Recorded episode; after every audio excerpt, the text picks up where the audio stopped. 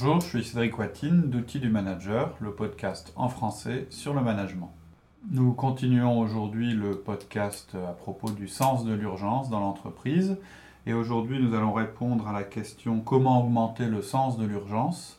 avec euh, une première tactique que nous allons vous exposer.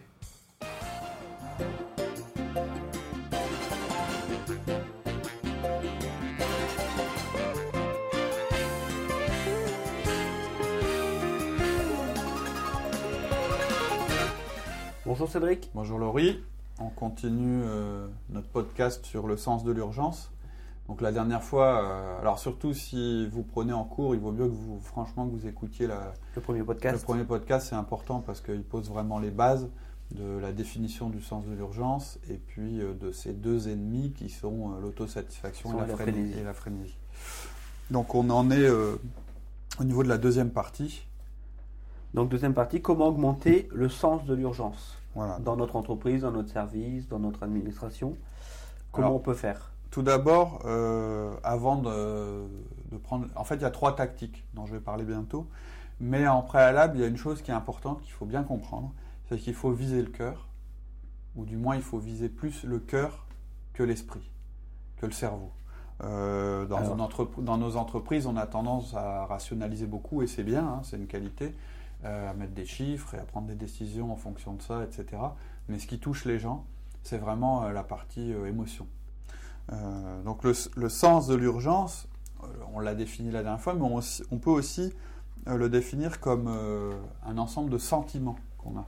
C'est-à-dire, c'est de la détermination pour progresser et pour gagner immédiatement. Donc c'est vraiment le cœur, c'est-à-dire plutôt l'émotionnel, qui génère le sentiment, euh, tous ces sentiments-là. L'autosatisfaction ou la frénésie, c'est pareil. C'est des sentiments. On sait, c'est pas rationnel. C'est pas le cerveau qui pilote. Voilà, c'est pas le cerveau qui pilote, c'est plus le cœur qui, par exemple, je disais, euh, les gens qui font preuve d'autosatisfaction, ils ont beau avoir les données sous les yeux, savoir qu'il faut changer, qu'on va dans le mur. Non, ils, ne sont pas convaincus en fait. Ils sont, ils n'adhèrent pas euh, à ces choses-là. On leur présente des données brutes et en fait leur euh, cœur, c'est-à-dire leur partie émotionnelle, les réfute parce que euh, ils auront euh, une comment dire, comment je vais dire une une, une peur irrationnelle autour de ces choses-là. La frénésie, c'est pareil, c'est je m'occupe, je m'occupe, je m'occupe, je vais dans tous les sens, j'ai un sentiment de confusion, etc. Parce que je veux pas me poser et puis regarder les choses. Donc, et, et de toute façon, on sait que toutes les grandes réalisations, tous les grands changements dans le monde n'ont été possibles que parce que euh, les leaders, les gens qui dirigeaient, se sont adressés au cœur plutôt qu'à l'esprit. Donc vous allez euh, devoir adapter votre communication selon les profils que vous voudrez toucher. Et c'est là où vraiment on rejoint euh, l'esprit outil du manager, à travers le disque, à travers les 1 à 1, à travers le feedback, etc., où on vous a expliqué que votre communication, la manière dont vous allez entrer en relation avec les gens, va être adapté, à ce que vous voulez leur dire d'une part, le message que vous voulez transmettre, mais aussi adapté à chacun. C'est-à-dire que vous pourrez faire une super information documentée, logique, tout ce que vous voulez, elle, elle convaincra certainement les gens, mais ça dire vont se dire c'est vrai, il a raison, dis donc, euh, il a bien présenté son truc, ils salueront l'exercice peut-être, mais ce ne sera pas suffisant pour motiver en profondeur et parler euh, vraiment au cœur et au sentiment. C'est-à-dire que dans, dans, le bouquin, il y a un exemple à un moment où euh, il y a deux présentateurs. Il y en a un qui est hyper professionnel, euh, avec des slides, avec des super tableaux, des données, etc. Euh, et puis il y en a un second qui arrive, qui a un peu du mal à mettre en route sa présentation, qui arrête pas de sortir. Dire, il y a une espèce de podium avec des, lumières, donc pour éclairer le présentateur. Lui, il arrête pas d'aller vers le public, et donc on le voit plus, etc. Donc il finit par demander à ce qu'on allume la lumière pour être au milieu des gens. Euh, il parle avec des anecdotes, il dit, euh, euh, c'est un mec qui est plus âgé que le premier qui a fait sa, présentation. il va dire, bah voilà, moi j'ai fait toute ma carrière dans cette entreprise, j'en suis fier, etc. je vais être à la retraite dans, un an ou dans deux ans. Je pourrais me dire, bah c'est tout, je, vais, je vais attendre tranquillement la retraite. Et il dit non, il dit je ne peux pas faire ça. C'est-à-dire que je suis, je suis conscient qu'il y a des choses à faire, je voudrais qu'on les réalise ensemble, etc. Euh, il, donne une anecdote aussi à un moment où il est tombé euh, lors d'un salon ou d'une réunion professionnelle avec un de ses concurrents, à qui il a offert un verre au bar, et l'autre lui a dit, tiens, on est en train de faire ça, faire ça, faire ça, et où il a pris conscience qu'en fait, son entreprise à lui était en train de prendre du retard. Et à la fin, John Cotter dit, à votre avis, lequel a eu le plus d'impact euh, sur ses équipes? À l'évidence, c'est le second. C'est-à-dire c'est celui qui s'est mouillé, qui, qui a parlé, qui a parlé au sentiment en fait, qui a, qui a joué par exemple sur le sentiment d'appartenance. Dire, voyez, moi si je voulais, je pourrais faire d'autres. En se prenant comme exemple, en disant je suis pas un gars euh, froid euh, qui vous assène des données, qui vous demande de changer. Donc il y a vraiment euh, les deux, c'est-à-dire que évidemment, quand vous allez déterminer ce sur quoi vous voulez faire changer les gens et les choses, vous allez partir du factuel vous allez quand même partir. Si vous parlez, partez que sur du sentiment et que vous voulez faire du changement pour du changement, ce sera vide, ce sera une coquille vide. Par contre, vous allez leur faire, essayer de leur faire vivre une expérience qui engage le cœur, euh, qui soit étayée par les faits, pour remporter une adhésion, à la fois du cœur et de l'esprit. Et c'est ça qui va vous permettre en fait de faire levier sur le sens de l'urgence. C'est ça que je voulais dire en préalable. Alors, quelles sont les tactiques pour développer le sens de l'urgence? Alors, il y a trois tactiques euh, principales. Euh, la première, c'est d'amener la réalité à l'intérieur de groupes qui sont trop focalisés sur l'interne. C'est-à-dire faire rentrer la réalité dans l'entreprise. Ça, c'est la première faire rentrer le marché, les clients, c'est ça? On va voir. La deuxième, c'est faire preuve soi-même d'un sens de l'urgence tous les jours. C'est-à-dire, votre comportement détermine le comportement des gens autour de vous, ça on le sait. Et la troisième, ça va être rechercher les possibilités de développement au sein des crises, mais de manière très sélective. Alors, on les, je les ai mis dans cet ordre-là parce que je pense que euh, on, est de, on va du plus opérationnel au plus théorique. En réalité, euh, vous allez, dans votre processus, vous allez, vous allez quand même vous demander d'abord là où il faut qu'on change. Ok. Donc tactique 1, amener la réalité extérieure à l'intérieur. Voilà. Donc, comment on peut faire? Alors il y a plusieurs choses. La première, elle est super évidente et puis euh, je la mettais en avant, je crois, euh, en introduction de la, du premier podcast, c'est écouter les employés qui sont au contact des clients. Ça veut dire que vous devez leur faire confiance. Vous devez supposer qu'ils sont assez intelligents et motivés pour être une bonne source d'information. Bien, bien des gens pensent qu'ils savent mieux. C'est-à-dire, moi, je sais mieux parce que j'ai plus de données, etc., que le gars qui est au contact clientèle. Forcément, vous avez une autre vision, vous avez une vision différente, mais vous n'avez pas leur vision à eux. C'est-à-dire qu'elle est, elle est importante, elle doit faire partie des critères qui vous permettent de prendre vos décisions. Ça veut dire aussi traiter les employés en fonction de ce constat, ce sont des personnes intelligentes, motivées, etc. Avec respect. C'est-à-dire avec respect, c'est-à-dire pas, pas réfuter à chaque fois qu'on vous dit quelque chose, le réfuter, euh, etc. De poser des questions, euh, de les écouter euh, vraiment attentivement, ce que, ce que les gens vont vous répondre et pas abandonner si vous avez des employés qui ne collaborent pas immédiatement. Si vous avez des gens qui sont enfermés aux questions que vous posez, c'est peut-être parce que bah, vous ne l'avez jamais fait, euh, parce qu'ils ont peur de vous, parce que voilà, ça, ça peut être dû à votre façon de, de communiquer avec eux depuis longtemps. D'accord.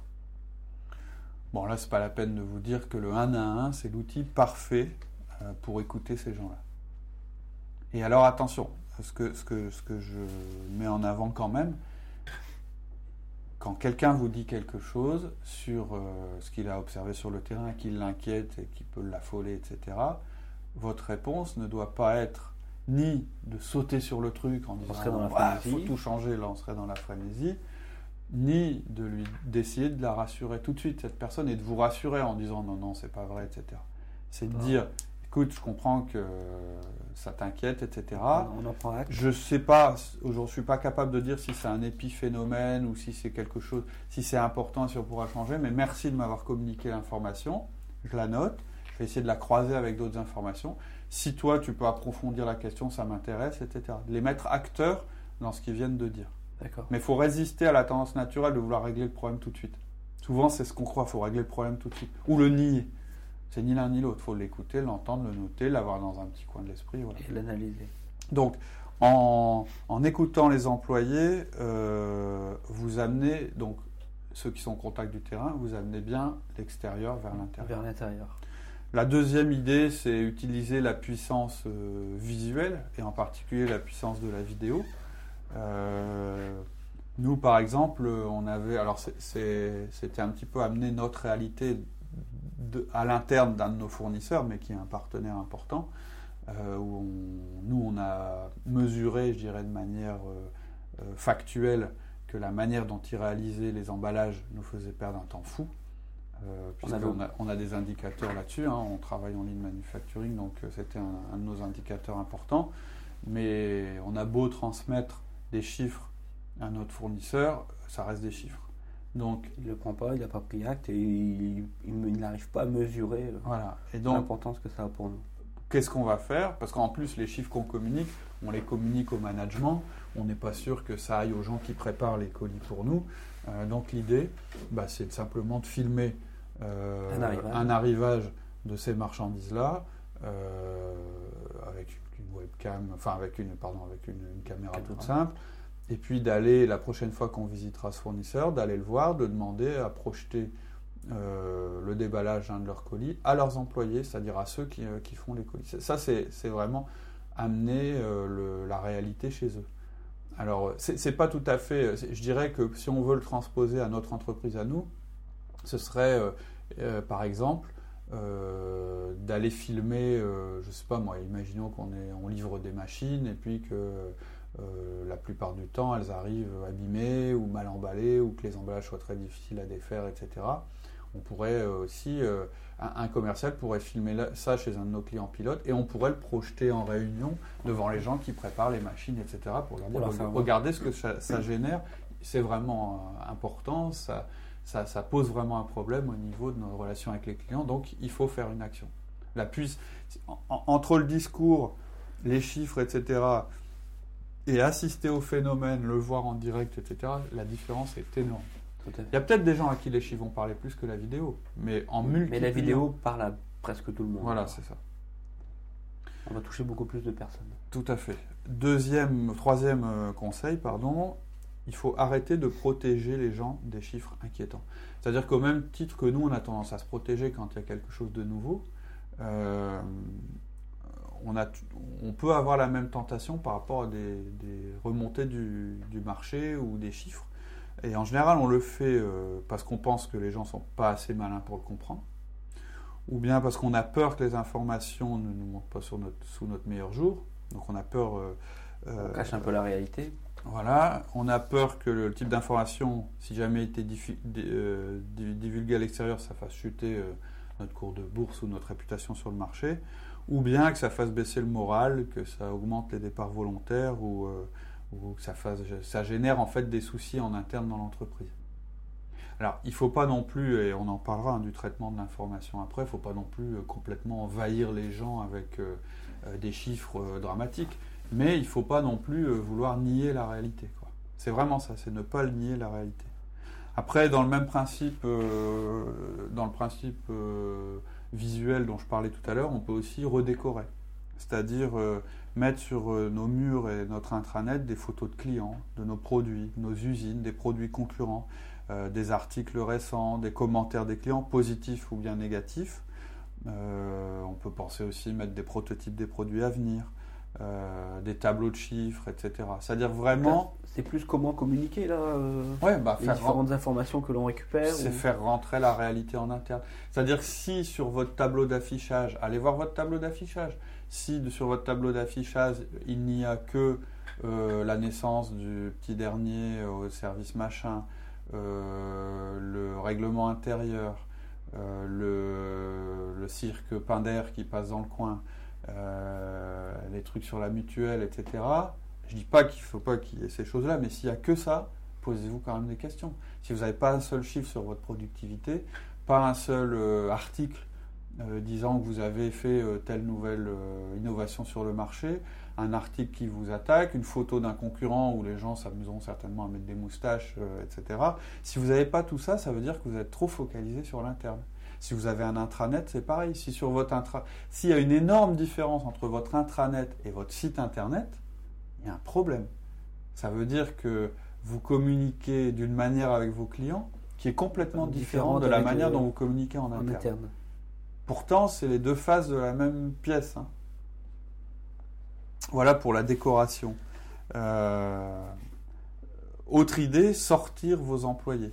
C'est-à-dire vous envoyez à l'extérieur des éclaireurs qui vont être chargés, quand ils vont revenir, de ramener une nouvelle information sur le monde extérieur et aussi par là même une nouvelle détermination à faire quelque chose de cette information. Par exemple, votre informaticien, bah, pourquoi il n'irait pas se balader avec votre, votre représentant? Pourquoi ce serait choquant? Pour prendre conscience, pour mesurer. C'est vrai que c'est des choses que l'on ne fait pas. Hein. Voilà, votre responsable qualité, j'espère qu'il sort, par exemple. Euh, le but, c'est de tuer la mentalité, c'est pas mon problème. C'est-à-dire, il faut que tout le monde se sente concerné. Ça, c'est important. Nous, on l'a expérimenté. Hein. Toi, tu le, tu le fais beaucoup. Hein. Euh, je ne sais pas si tu peux nous donner des Moi, j'essaye de. ouais, j'ai euh, une personne aux achats que j'essaye de faire sortir un maximum avec les commerciaux maintenant. Mhm. Ça permet euh, de prendre la réalité chez le client. Mhm. Et comme il est en contact en direct avec les fournisseurs, il est plus à même de pouvoir trouver des solutions et de comprendre le client et résoudre son problème. Tout à fait. Je m'en suis aperçu moi quand je suis sorti avec les clients, et avec les commerciaux, pardon, et je me suis aperçu qu'en rentrant, c'était difficile de fédérer l'ensemble de l'équipe hmm. à dire mais si il faut changer, regardez le client il est embêté avec ça, il faut qu'on lui trouve ça. Hmm. Et donc ça a apporté une partie commerciale euh, dans l'exploitation. Et c'est vrai que faire sortir les gens, c'est beaucoup plus facile. Je l'ai fait également avec les assistantes. Hmm. Rencontrer les gens et sortir euh, chez les clients, ça leur a permis aussi de voir euh, généralement au téléphone, elles se disent tiens, cette personne-là est froide, j'ai du mal avec ce client. Il nous pique une crise, on se demande voilà. pourquoi. Une fois qu'ils l'ont rencontré, une fois qu'elle l'avait rencontré, ça se passait bien. Hmm. Elle le comprenait mieux, elle voyait un petit peu les services, comment étaient organisés chez eux. Quand on appelle, on demande après un tel, un tel, on sait qu'ils ne sont pas dans le même bureau, c'est beaucoup plus facile. Tu es même, tu, même allé plus loin, tu les as fait même travailler chez un de nos clients. Pour les former. Pour les, former, directement au produit. elles sont restées deux jours chez, chez, les clients pour pouvoir euh, fabriquer le produit avec eux.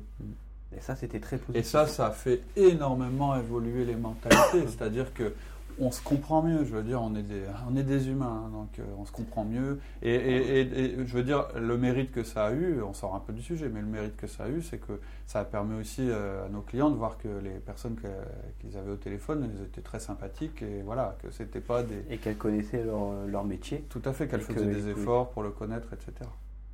On a aussi euh, une autre chose qu'on peut faire, c'est accueillir des visiteurs. Tout le, monde, tout le monde peut le faire, mais pas forcément de manière efficace. Mais par exemple, pourquoi vous inviteriez pas des clients, sélectionnés évidemment, à certaines de vos réunions? Pourquoi euh, vous n'utiliseriez pas un consultant dont la seule mission, ce serait de ramener des informations de manière régulière dans l'entreprise? Pourquoi pas utiliser... L'information externe Externe, ouais, tout à fait. D'accord, le missionner sur les... Ouais, lui dire, euh, voilà, euh, vous allez faire une enquête sur notre marché, etc., et à la présenter aux salariés. Pourquoi pas utiliser le responsable, votre responsable de ressources humaines, puisqu'il voit régulièrement des gens en entretien, et certainement des gens de votre concurrence, pour pomper des informations sur la concurrence euh, Pourquoi pas faire intervenir vos fournisseurs pour qu'ils vous informent sur d'autres marchés Par exemple, si vous représentez euh, un produit en France, vous avez certainement envie de savoir comment ça se passe en Espagne, en Italie, etc.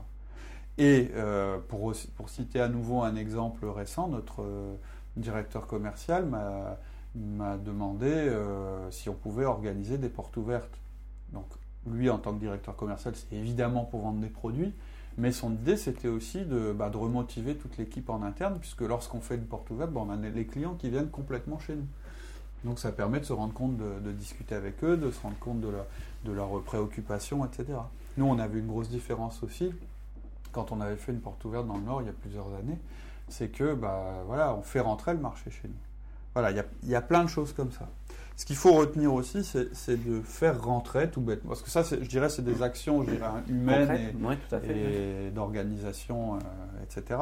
Euh, il y a peut-être aussi quelque chose à dire sur le traitement de l'information. On veut pomper de l'information de l'extérieur vers l'intérieur, mais il faut le faire de la bonne manière. Euh, la technique la plus utilisée, c'est d'avoir, je dirais, quatre lignes de conduite la première, euh, c'est de lister euh, vos sources pour être certain euh, que vous prenez suffisamment d'informations. C'est-à-dire aujourd'hui, posez-vous la question, au niveau de l'information qu'on prend en interne sur les marchés, quelles sont nos sources? Est-ce qu'on lit les magazines professionnels? Est-ce que c'est les rapports de visite des commerciaux? Est-ce que est-ce que c'est les chiffres du marché en général, etc., etc. Ensuite, je pense qu'il faut limiter le volume d'informations pour être certain que ce soit lu. Si vous balancez euh, euh, tous les jours 30 euh, pages d'articles, personne ne les, lira. Donc un article par jour rédigé par, par la personne qui fait la revue de presse, qui soit lisible en 10 minutes. Il n'en faut pas plus. Il faut que ce soit régulier mais rapide. Et qu'il y ait même une prise de parti. Hein, c'est pas, vous êtes dans une entreprise, vous avez le droit d'orienter le discours, hein, évidemment. Euh, faut aussi, le, troisième principe, c'est qu'il faut, euh, c'est ce que je suis en train de dire, c'est éviter de communiquer une impression tellement neutre et inintéressante qu'elle vous sorte de l'esprit immédiatement. Il faut être intéressant, surprenant, un peu dramatique. L'idée, c'est toujours de faire participer les émotions. D'accord, on essaie de toucher le cœur. Tout à fait. Et quatrième principe, diffuser largement, euh, ne pas être euh, influencé par les notions de politique, de hiérarchie ou de statut. C'est-à-dire, faut pas vous dire, ah bah non, je ne vais pas le dire à telle personne parce que ça risquerait de euh, pas lui faire plaisir, ou bien. Non, si vous commencez à entrer dans ce genre de, de questionnement, vous n'allez pas, réussir à pousser l'information de la bonne manière. Voilà, ça c'est pour euh, faire rentrer euh, l'extérieur vers l'intérieur. Euh, donc imaginez hein, une entreprise qui suivrait les règles qu'on vient de dénoncer, qu'on vient de dénoncer, du haut, de haut en bas de la hiérarchie, c'est-à-dire envoyer des éclaireurs à l'extérieur, inviter des témoins à l'intérieur, apporter des informations et les présenter de manière attrayante, écouter les employés au contact de la clientèle, créer des vidéos à propos de l'extérieur, partager euh, largement ce qu'on ce qu'on peut apprendre plutôt que de protéger les gens des nouvelles qui pourraient les troubler, changer les informations visuelles euh, en permanence. Là, l'autosatisfaction, elle va en prendre un sacré coup et les gens vont se sentir beaucoup plus concernés. Les réunions commerciales, peut-être aussi un des moyens de faire rentrer l'extérieur euh, au sein des exploitations, au sein des entreprises et tout ça. Le tout est de prévoir un créneau horaire et de pouvoir mixer les gens. nous, ce qu'on fait chez nous, c'est que la réunion commerciale qui concerne les commerciaux, etc. Parce qu'il ne faut pas non plus faire de la réunion, il faut faire attention à ça. Mais effectivement, quand il y a une réunion commerciale dans les locaux, euh, il faut en profiter pour qu'il y ait un créneau à un moment où on applique, euh, nous on applique les exploitations de manière assez régulière. Quoi mais ça peut être aussi informel, dans le sens où, euh, par exemple, le déjeuner peut se faire avec l'ensemble du personnel et euh, des magasiniers qui vont déjeuner avec le commercial ou qui vont prendre un pot avec le commercial et indirectement ils parleront des problèmes. C'est-à-dire que c'est pas, à mon ça sens, intéressant tout à fait. c'est pas, partager. Euh, c'est pas suffisant. C'est-à-dire, vous pouvez avoir un repas où en fait on parle de tout sauf. C'est-à-dire, d'ailleurs, ça peut être un, indice. Vous faites un pot et ça parle que de tout sauf, sauf des, des, choses importantes qui se passent dans l'entreprise ou un repas. Ça peut être un indice. Je dis pas que c'est systématique, mais ça peut être un indice. Ça peut vouloir dire, bah tiens, les gens sont pas trop focalisés sur les, sur les vrais sujets de l'entreprise. Mais alors, il faut faire quand même attention à pas créer le faux sens de l'urgence. Voilà. Parce qu'avec tout ça, on va avoir un paquet de, on va avoir beaucoup d'informations. Voilà. Et donc le, risque, effectivement, alors on essaye de, de flinguer l'autosatisfaction. Le risque, c'est de tomber dans l'excès inverse. Euh, on va à tout prix créer un sens de l'urgence et en fin de compte, un faux sens de l'urgence. Si vous, si vous y allez trop fort, vous allez complètement créer euh, de la frénésie. Donc, ça arrivera de temps en temps. Et dans ce cas-là, il faut euh, rapidement remettre les choses en place. C'est-à-dire que je pense que si vous faites tout ce qu'on vient d'énoncer, mais que vous n'avez pas une bonne relation avec vos salariés, par exemple le 1-1, qui moi je pense euh, est la clé, vous risquez de perdre de contrôle. C'est-à-dire qu'après, vous allez générer comme ça une espèce de mouvement interne où les gens vont se dire Ah oui, il se passe ça sur le marché, euh, donc ça peut les affoler, ou au contraire, ça peut les exciter sur des sujets. Ils peuvent se mettre à partir dans toutes les directions, etc. Il faut que vous, vous puissiez derrière remettre les choses, euh, les choses au point. C'est-à-dire, par exemple, je ne sais pas, moi, vous mettez en avant vraiment un gros problème euh, que vous avez vis-à-vis de, de, la clientèle en montrant une vidéo où vraiment le service est catastrophique. Ça peut avoir l'excès inverse où tout le monde se met à se taper dedans dans tous les sens à l'intérieur. Vous, votre job, et là c'est vraiment euh, de la matière humaine, ça va être d'avoir un comportement qui va encourager le sens de l'urgence, c'est-à-dire qui va positiver les choses, qui va à la fois faire preuve de détermination, de confiance, confiance. Euh, de passion et de compétence sans blâmer les autres. C'est-à-dire le truc, c'est surtout pas de dire, mais regardez comme on est mauvais, on est des nuls, etc. Et puis là, vous allez soit euh, générer de la démotivation complète, ou soit vous allez euh, générer euh, des bagarres en interne, enfin des trucs qui vont partir dans tous les sens. Votre discours, ça doit être plus de dire, vous voyez, on a ce problème, on a de la chance, on l'a identifié. Nos concurrents ont peut-être le même genre de problème, ils s'en occupent pas. Donc pour nous, c'est une opportunité de nous développer. Et on va réussir. On a réussi dans le passé, on va réussir aujourd'hui. Ça veut dire qu'il faudra faire preuve de détermination, c'est-à-dire qu'il faut être très clair. Ça veut dire que vous n'accepterez pas qu'on dévie, euh, qu'on essaye de nier le problème, etc. Puisque vous, vous avez déterminé que c'était vraiment un sujet important. Euh, vous allez être très clair là-dessus, mais en même temps, vous allez être aussi à l'écoute pour euh, faire attention aux, guerres que ça peut générer en interne. Il ne faut pas perdre votre cohésion, votre cohésion, votre cohérence dans l'histoire. Vous ne devez pas accepter ça. Tout à l'heure, on a dit avoir un sens de l'urgence. Euh, c'est nous, les managers, les premiers qui devons déjà changer, avoir un sens de l'urgence tous les jours. Si on prend une échelle temps, euh, si on change tous les jours, tous les jours, on peut tomber facilement dans la frénésie. Alors justement, euh, quand on a un projet, quand on détermine de changer quelque chose pour le marché, euh, est-ce qu'on peut donner une, échelle temps? Est-ce que le livre en difficile, parle ou pas? C'est difficile, ça va vraiment dépendre de. Ça, je pense que c'est plus du ponctuel. À la limite, si on a des, si on est interrogé là-dessus sur le forum, on pourra répondre plus précisément. c'est justement la, la différence. changement, et je, je, vais donner un exemple. On veut faire un changement d'un service et on se donne six mois pour le changer. Quoi. Mhm. Est-ce qu'on va pas tomber dans l'autosatisfaction? Ça va être assez long et tout ça. Et se dire, tiens, le changement, il doit être fait à partir de la semaine, de, la semaine prochaine, parce que la semaine d'après, il y a un autre changement, parce que la semaine d'après, il y a un autre changement, les jours d'après, il y aura un autre changement. Ou là, on va tomber dans la frénésie. Vous pouvez avoir un... Non, alors justement, alors, justement c'est intéressant ta question, parce que j'ai dit tout à l'heure qu'il fallait agir immédiatement. C'est-à-dire, j'ai dit tout à l'heure que le sens de l'urgence, c'était euh, immédiat. Mais ça ne veut pas dire que tout doit changer immédiatement. Ça veut dire que vous allez convaincre les gens que le changement est nécessaire. Même si c'est un changement à six mois, ce qui te paraît toi long, il y a d'autres gens ça va leur paraître très court, mais imaginons. Dans ces six mois, dans six mois, vous voyez, il faut qu'on soit là. Mais ça veut dire que tous les jours, il y aura un petit peu de changement. C'est-à-dire qu'après, on va graduer euh, le changement, c'est-à-dire on, on, va le, le, dire bah, la première étape ce sera de faire ça, la seconde ce sera de faire ça, la troisième ce sera de faire ça, etc. Ça veut dire que on, est, on peut être sur un horizon lointain, mais en ayant un changement tous les jours. Et sous-étapes tous les jours. Et le truc, le manager, son job, justement pour pas tomber dans la frénésie, ça va être de pas euh, changer de cap en permanence ou euh, de pas euh, vouloir tout changer en même temps. Le danger pour quelqu'un qui est D comme toi, c'est celui-là. Pour quelqu'un qui serait euh, un S, c'est euh, bah, de dire ouais, il faudra qu'on change dans un an. On va étaler. Et puis euh, au bout d'un an, bah, rien s'est passé parce qu'il n'y a pas eu d'actions qui ont été mises en œuvre entre deux. C'est vraiment ça la différence. L'autosatisfaction, ce serait de dire ouais, il faudra qu'on change. Et puis de rien faire en se disant bon, on s'en est toujours sorti, on s'en sortira sans rien faire. Et la frénésie qui est voilà, faut changer tout de suite, tout est à refaire, c'est n'importe quoi, on est nul, etc. Voilà, c'est vraiment de se situer entre ces deux, entre ces deux-là. Et ce qui va être déterminant, c'est vraiment votre comportement à vous. Donc, qui va être axé sur, je répète, hein, la détermination, la confiance en vous et en eux, la passion, la compétence, et surtout en évident blâmer les autres. Donc, on va aborder là, je pense, la deuxième tactique, qui est de faire preuve du sens de l'urgence tous les jours.